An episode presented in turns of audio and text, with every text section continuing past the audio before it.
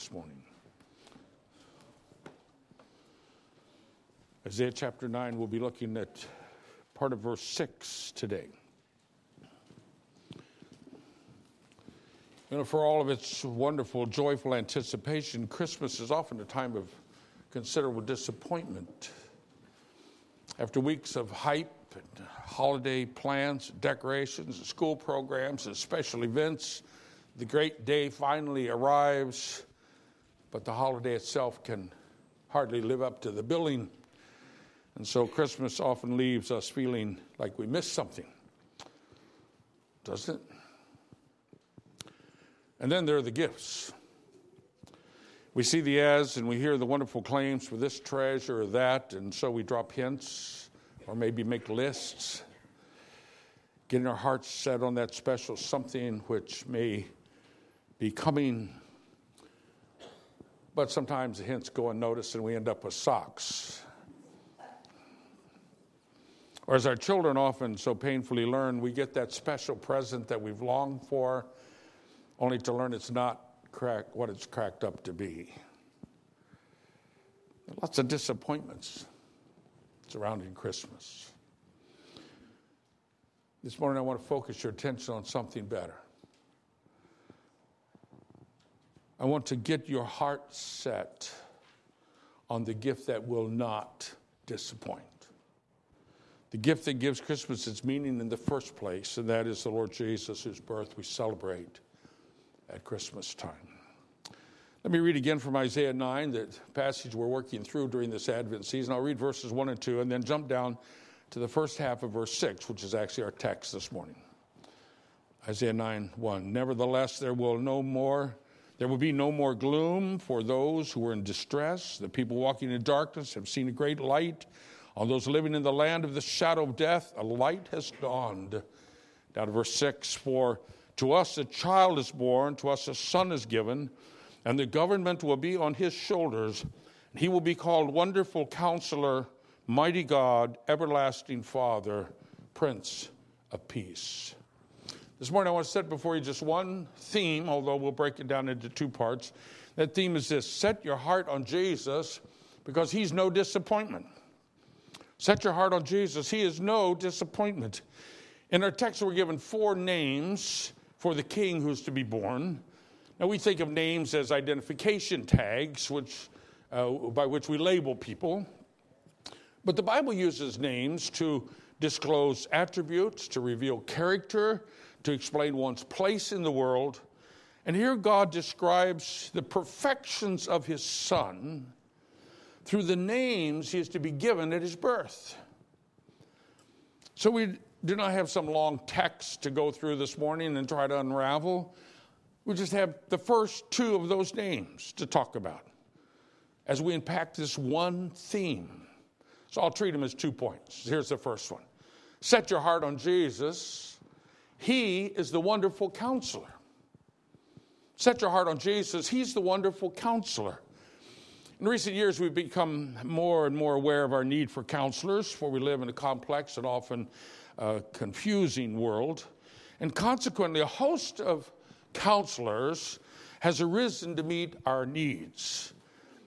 We have marriage and family counselors, financial planning consultants, consumer debt counselors, dispute resolution experts, mental health services, psychologists, psychiatrists, clinical social workers, human relations consultants, legal counselors, not to mention those who have for lots of years traditionally counsel us, our doctors and our pastors. We often have to admit we feel confused. We need wisdom. We don't know what to do. We feel powerless to direct our own lives. We need counsel. So this morning I said before you the one whose very name is Wonderful Counselor. One before whom every other counselor pales in comparison. Let me tell you about him. This name is given to the Messiah who comes as God's anointed king.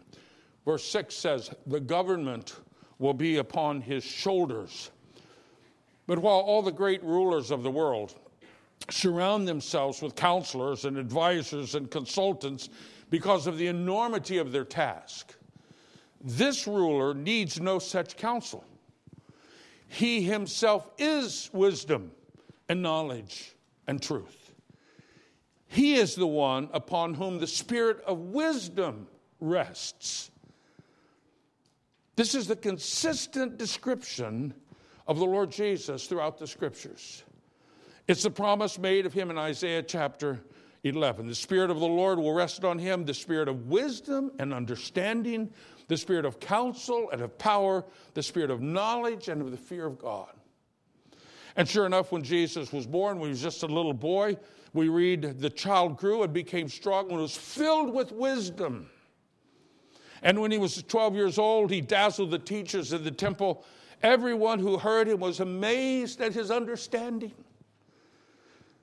And when the time came for his public ministry, we read that he began teaching the people in their synagogue, and they were amazed. Where did this man get this wisdom and this miraculous power? And so the Apostle Paul wrote of him Christ Jesus has become for us wisdom from God. Or even more pointedly in Colossians 2, in Christ are hidden all the treasures of wisdom and knowledge. This morning I tell you, this Jesus is full of wisdom. So set your hearts on the wonderful counselor in whom there is no disappointment. These days, we're learning to be more careful about credentials. Anyone can hang out a shingle, but who's really qualified? Well, this Jesus has the very highest qualifications. The text says he is literally a wonder of a counselor. This is the language used of the miracles that God, God does. They're called wonders. But this text does not say he does wonders, although that's true. This text says he is a wonder. I've been reading through the book of Judges. In Judges 13, we find that same kind of language in an interesting place. The angel of the Lord appeared to a man named Man, Man, uh, uh, Manoah and his wife and uh, promised them that they were going to have a son, who we later find out is the man named Samson. But when the angel of the Lord appeared, they did not know whom they had encountered. And so they asked him his name. And he responded, Why do you ask my name? It is beyond understanding. In other words, it's incomprehensible to you. Folks, that's the same word used here in Isaiah 9. Wonderful or a wonder is the same word. It's beyond understanding, incomprehensible. And so E.J. Young, the great uh, Old Testament scholar, drew the inescapable conclusion this Messiah is not simply someone extraordinary, but one who, in his very person and being, is a wonder. He is that which surpasses human thought and power. He is God Himself. You know, when we go to counselors, we want somebody who can tell us what's going on inside of us, what makes us tick, why we're this way. But in reality, no one really knows what goes on inside of another person except the Lord who made us. Oh, but He knows everything about us. He knows about our life, He knows about our trouble. He knows. He's God. And if that were not enough, now God has come in human flesh, born as a baby to walk in our shoes, to suffer like we suffer, to be tempted like we're tempted, to feel the limitations that we feel, to endure the pain of life in this fallen world, to live in hope, trusting his Father all the way to his death. Oh, he's still God, but he has become a man. What a wonder. That's what makes him such a great counselor. That's why he does not disappoint those who set their hearts on him. So, where are you seeking counsel these days? When your life is falling apart and you don't even understand yourself, where do you turn? Some talk show host?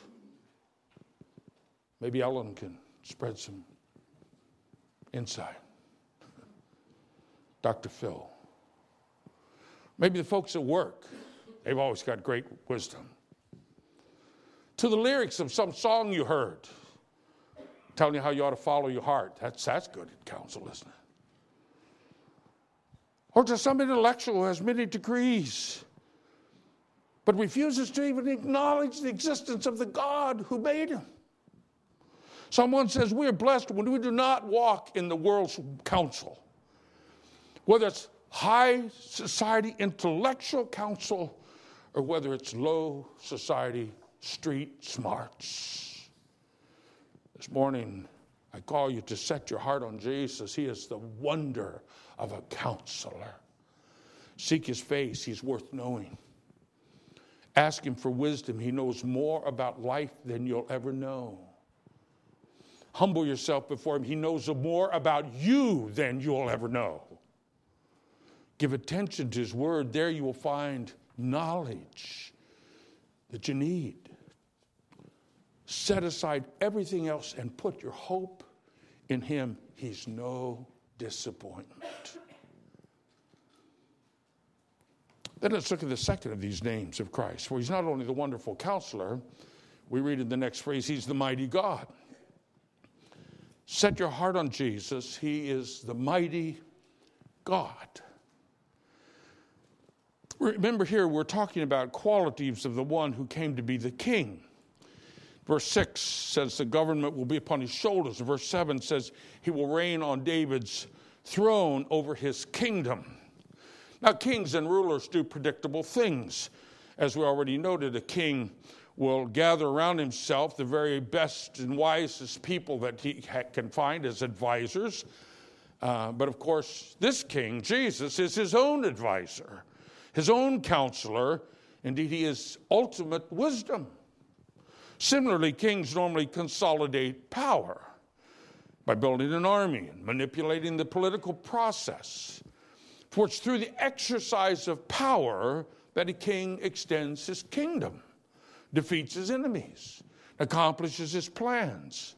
A wise king without any power is helpless. A powerful king without any wisdom is frightening. What the world needs is a king with both unlimited wisdom and unlimited power. That's exactly what the world has received in Christ Jesus. Jesus is nothing less than the mighty God, the powerful one, the God man who does whatever he pleases to accomplish the Father's plan. That was John the Baptist's prediction concerning him. He said, After me will come one more powerful than I. That was the disciples' testimony concerning Jesus.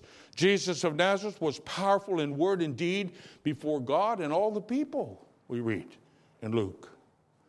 That was Jesus' claim concerning himself Take heart, I have overcome the world. That's right. That was the testimony of the New Testament writers after his death and resurrection. Christ is the power of God and the wisdom of God. For the foolishness of God is wiser than man's wisdom, and the weakness of God is stronger than man's strength. Jesus is the mighty God. So, what difference does this make to you? Well, you see, the best counsel in the world, the best wisdom in the world is useless unless there's power for change there. But the truth is, most of us already know good things to do that we can't pull off. So, where can I find help in my weakness? Not just wisdom for my stupidity, but help in my weakness. Most counselors these days will point you back to yourself, to your own resources, to the powers within you, to the same you who's desperately in need of help. This morning, I point you to the wonderful counselor who's also the mighty God. He is able to effect change. The Apostle Paul writes of him, He is not weak in dealing with you, but is powerful among you To be sure, he was crucified in weakness, yet he lives by God's power. You see, it makes no difference that we are weak. We have a Savior named the Mighty God. He says to us, My grace is sufficient for you. My power is made perfect in your weakness. This Christmas season, I point you to the one who's able to change your life, one who is able to set you free from the invisible bondage that enslaves you, one who is able to give you a new heart, one who is able to empower you in your weakness to live in godliness. The very things that you cannot do, those he enables us to do. Set your heart on Jesus, the mighty God. He is no disappointment. Before we close, there's one more interesting thing about this name, Mighty God. The Hebrew word used here for mighty has quite a different meaning than our English word for mighty. Actually, that word most simply means hero hero. So, mighty God would accurately be translated an heroic God or a God of a hero. Jesus is not only a wonder of a counselor, he is a God of a hero. He is a hero whose chief characteristic is that he is God with us, Emmanuel. You know, since childhood, we picked up heroes, some real, some imagined. These are people we look up to, people we believe in, people we know are cut above the rest, people we want to be like. So, who are your heroes? Is the Lord Jesus the one you stand in awe of, the one you long to be like, the one you could stand around and watch for hours, listen to long into the night, because everything he does is just so perfect? Oh, you say you find him dull and boring and irrelevant? Then you don't know him well enough. You need to give attention to what he did and what he said in the years after he was born in a cattle barn. Perhaps you still see, only, uh, still see him only on the level of a child, child's uh, Christmas story rather than through informed adult eyes. For this Jesus is like no one you've ever imagined. He is worthy to be the pattern of your life, the one you idolize. He is a God of a hero. And parents, who do you set before your children as their heroes? Some overpaid, self centered, single, talented sports figure? Some angry, out of control exhibitionist rock star? some politically correct Disney character? Or don't you realize you're shaping your children by the models, the heroes you commend to them? Shame on us for making Jesus some wimp in a white dress. No. But neither is he the latest fantasy action hero. Jesus is a strong, uncompromising man of principle who loves truth, who acts justly, who does righteousness. He is a man self controlled and fearless enough to stand against evil authorities, unafraid of the ruthless Pilate or the gutless Herod. He is a man with incomparable inner strength and integrity. But at the same time, he's boldly compassionate and unashamed to be tender. He delights in children. He shows mercy to the fallen. He cares about the brokenhearted. He identifies with the weak and he touches the untouchable, the unclean, the outcast, the diseased. He is a God of a hero, a heroic God. And he came to make you like himself. which after all is what heroes always do. Set your heart on Jesus, the mighty God. He is no disappointment. Christmas is only two weeks from tomorrow. Christmas, the most wonderful time of the year. But by the time it's over, some will be drinking themselves numb, unable to cope with the disappointments of the season. So, this morning, before you get caught up in the hype which goes nowhere, I call you to set your heart on Jesus because he's no disappointment.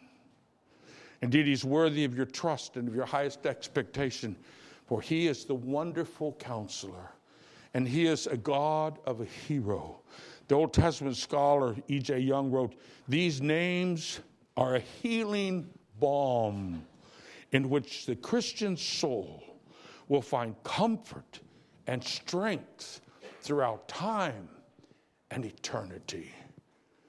As the scripture promised, no one whose hope, in, in whose hope is in him will ever be put to shame. Amen. Let's pray. Oh, Father, perhaps one of our greatest failures is that we've decided we know you well enough.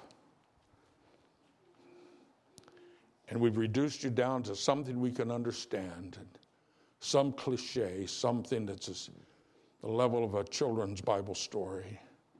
And we've never got beyond that to see you and know you as you are. And because of that, you're often irrelevant in our world. We don't know the wonder of your counsel, we don't know the power of your reign.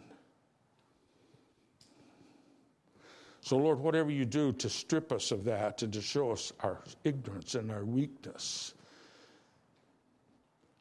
to cause us to be utterly disappointed and disillusioned by the things in which we trust, in order that we might turn our hearts to you we would thank you.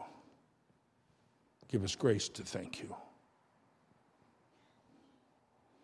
Thank you that these things are true. Whether we understand them or not, whether we care or not, they're still true. May we love your truth. May we love you. May we set our heart on you, Lord, knowing that there's no disappointment there. In Jesus' name, amen. If you find your bulletin, there's